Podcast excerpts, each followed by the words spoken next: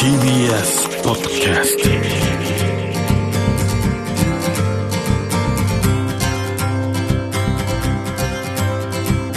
おはようございます。石川みのるです。日曜日のこの時間関東2500個の酪農家の皆さんの協力でお送りするこの番組。飲んで応援もう一本。絞りたての話題をお届けします。石川みのる。Dairy Life コロナ禍により雇用が不安定になったことでアメリカでは組合というものに再び注目が集まっています。ちょうどねこの前もメジャーリーグでもストをやってましたけども僕がアメリカにいる時意外だったのが組合の存在というのがあちこち目についたことでした。まず僕の親友たちはみんな何らかの組合に所属してました。映画のセットを作る裏方さんの組合とかアニメーターの組合そして俳優の組合です。組合に入ることが一人前の俳優の第一歩といった感じで、まあ、もちろんハリウッドスターは全員組合員です。飛行場に行ってみるとメカニックの人たちがビラを配っていて飛行機会社がメカニックの人件費を削減するために人件費の安い国に整備工場を移そうとしている。自分たちの仕事のためだけじゃなく君の安全にも関わることだからと説明をねしてきてくれたりもしたんですけども。日本では特定の政党がこうした組合運動を利用しているような気がして好きではなかったんですけどもアメリカは政治スタンスは関係なくてイデオロギーの強い一部の日本の組合の息苦しさみたいなものが感じられませんでした。とはいえ自由の国のイメージとはちょっと違うなと思ってたんですけども、まあ、自由で競争が激しい国だからこそ一人では大きな力に巻き込まれかねない。そのために個の権利と自由を守るために組合というのがあるんだと実感しました、まあ、国連も2012年国際協同組合年を定めていて2016年にはユネスコが協同組合の思想と実践を無形文化遺産に登録しています。こうした背景にはグローバル化する企業の巨大化により世界中で広がるさまざまな格差に対して防波堤に組合がなり得るとそうした存在としての価値を守ろうという思いがあったんだと思います。最近アメリカでも馴染みの深い2つの大企業で労働組合結成が話題になりました。それはアマゾンとスタバです。アマゾンの倉庫の従業員が労働環境の条件と改善を求め組合結成を試みていますがそのためにアマゾンに阻まれて実現できずいます。一方スタバ。昨年12月ニューヨーク州バファロー店のバリスタたちが組合を結成。全米9000店舗の最初の1店舗目になりました。するとその後瞬く間に広がり現在は20の州にまたがり100店舗にまで上っています。興味深いのはこのムーブメントの中心にいるのがジェネレーション Z と呼ばれる20代頭の若者たちです。自分たちを組合ユニオンの頭文字 U を取ってジェネレーション U と名乗っています。ギャラップ社の調査によると組合の存在に賛成している人はアメリカ人全体の68%に上りその数は1965年以来最高になっています。これが18歳から34歳の若者には顕著で77%に上っています。こうした世代は911前後に生まれ不景気の中で育ち上がらない賃金と生活費高額の学費料に悩まされている世代。そこにコロナのパンデミックに襲われてしまいました。他の世代とは違った価値観と不安を抱えている世代です。スタバの従業員は若い世代が多いのでこうした世代が中心にこのムーブメントを起こしているということです。それに加え女性の力も重要。サンタバーバラ大の教授の研究によると人種差別反対運動や環境問題など社会正義の運動で重要な役割を果たしてきたのは女性だということです。そしてスターバックスの従業員の70%は女性です。若者女性。こうした人々が自分だけではなく互いの権利を守るべく団結を始めています。総合浮上の理念に学ぶ点は多いと思います。石川稔。Dairy Life 石川稔やってます。デイリーライフ3週目になりますがこの方をゲストにお迎えしました。カップヨーグルト研究会向井千佳さんです。おはようございます。おはようございます。よろしくお願いします。お願いします。えっとサミットがあるんですか？全国ヨーグルトサミットっていうイベントが。あ岩手の公式アンバサダーにありがたいことにね。えこれヨーグルトサミットって何なんですか？これがですね2018年に茨城県の小美玉市っていうところで立ち上がったイベントでで全国のご当地のあのメーカーさんでサミットをやろうとで、えっと、まあ、物販もやるんですけど、うん、ビジネスサミットって言って、その講演会とかを通して、メーカーさん同士でも学び、高め合うっていうようなイベントですね。これ一般にも？お見たまの時本当3万人か4万人ぐらい訪れた イベントで。はい。何が楽しめるんですか、そこに行くと？えっとね、一番やっぱり皆さん楽しみされたのは物産展。うん、で、本当屋外にずらずらとブース作って、もうなんちゃらフェスみたいな感じです。ヨーグルトフェスですよね。はい。まあ、それで、ヨーグルトフェス。こう今ずっとお話を聞いてきて考えたら外のお店もあるんじゃないですか？ヨーグルト。最近近ねちらほらできてきてるんですよ、ねなんかおすすめあります？広尾にファインデイズさんっていうはいはい。ヨーグルトが美味しいカフェがオープンしましたね、数年前に。どんなヨーグルトなんですかそこ？そこは、えっとね、広島県で作られた汗平乳業さんっていう私が大好きなご当地メーカーさんがあるんですけど、そこから仕入れた、えっと、ヨーグルトで、でねそこの汗平乳業さんにもその菌のスペシャリストみたいな人がいるんですよ。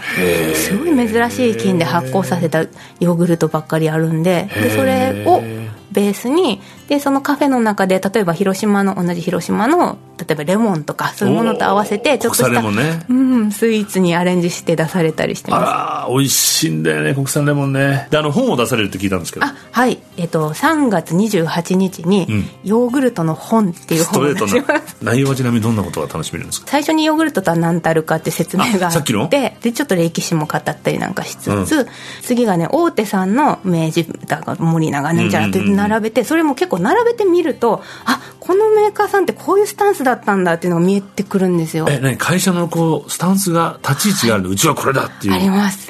明治さんだと、まあ、ブルガリアブルガリア。さっきの話にあった正統派だり正統なんでオーソドックス。そうまさしくそれで森永さんになってくると例えばさっき私がハマったパルテノーだったりとかあ,、とアロエヨーグルトとかおー入りましたね。そう新しいジャンルを開拓してるパイオニア的な。なるほどメーカーさんだったですね、んであと雪印メグミルクさんでいうと、あのメーカーさんはどっちかというと乳業とかを大切にされてらっしゃるので、あんまりヨーグルトの展開は多くないんですよね。面白いのが、金の名前で展開されるメーカーさんとかすごい増えてきたじゃないですか、うんうんうん。その中でうちは情緒を大切にしてるんだっていうんで漢字一文字の「恵み」っていうのになったんです。日本の乳業みたいな感じ。あとダノンさんとか。ダノン。いやあれ面白い。ダノンビオってあるじゃないですか、うん。あれどこにもヨーグルトって書いてないんですよ。多分あれはダノンビオ自体を、ね、もう固有名詞として商品として定着させようとされてるんじゃないかなっていう。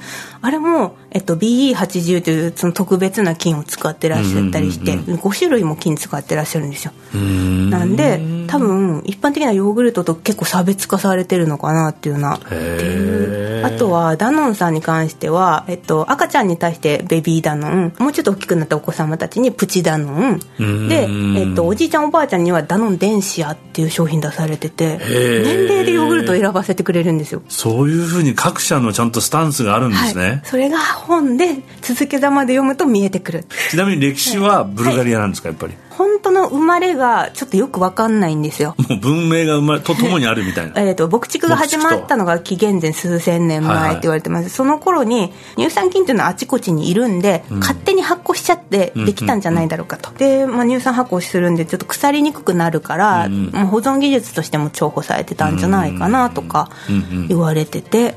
でそれが日本に入ってきたのがもう飛鳥時代のあの楽祖醍醐のあ楽ですね。てんの？そう一回それで入ってきたんですけど、はい。もう超高級品でもう宮廷献上品みたいな。ですよね。だったんで、全然流行らなくて一旦姿消してみたいな、で大正時代にもう一回出てきてみたいな話ですね。大正時代にあったんですか？明治かな？えっ、と行乳ってあの行幸の行に乳って書かれて出てきへてー。でそれが成長剤とかのポジションだったみたいですね。ちょっとお薬的な？で大正で父安さんがおーある父安ヨーグルト。そう広島のあの父安さんがそんな古いの？日本で初めて1917年瓶入りのうん。が出た。へえ記録に残らないようなちっちゃいところはあったのかもしれないけど、うんうんうん。ちゃんと工場であのある程度の量作ったのは父安さん商品化されたのは、うん。本の中で、うん。あのご当地ヨーグルトっていうのが実はかなりの90社ぐらい紹介しているんですけどそんな取材させてもらったりする中でなんでそのメーカーさんが生まれたかって辿っていくとやっぱり酪農家さんが自分たちの味を届けたいんだと、うん。あのまあ、みんなのこう牧場と味が混ざっちゃって、うん。量産品になっていくとやっぱりちょっと寂しいと、うん。うん。だから自社でヨーグルトとか牛乳にして顔の見える消費者に届けてるんだよっておっしゃるメーカーさんがすごい多かったんですよ。なんで私ヨーグルトを通してすごい酪農家さんの思いとかこだわりとかを味わうのが大好きなんで。うん。なんかこの先にはあの人たちがいるんだっていう気持ちで食べてますね。なるほど。牧場を感じられる。ありがとうございます。ありがとうございます。今後何か予定がありましたら？あと野望でもいいです。野望ですね、はい。やっぱりねヨーグルトサミットをもっと盛り上げていって、ご当地ヨーグルトを楽しんでほしいですね。フヨーグルトフェス。ェス。早くコロナが明けてね、はい。みんなで美味しいのいっぱい食べれるようになるとはい。いいですね。うん。あの酪農家の方々がこの番組聞いてくださってるんだね、はい。メッセージがあれば。うわもう私の胃袋がお世話になってますっていう。去年食べた量を計算したらね0.5トンも食べてたんですよ。本当にありがとうございますっていう。感謝しかないです。はいありがとうございます。引き続きじゃあいっぱい食べて。はい。まだまだお聞きしたいこと尽きないんですが時間となってしまいました。石川稔デイライフ。先週に続きカップヨーグルト研究会向井千佳さんをお迎えしました。3週にわたりありがとうございました。ありがとうございました。石川稔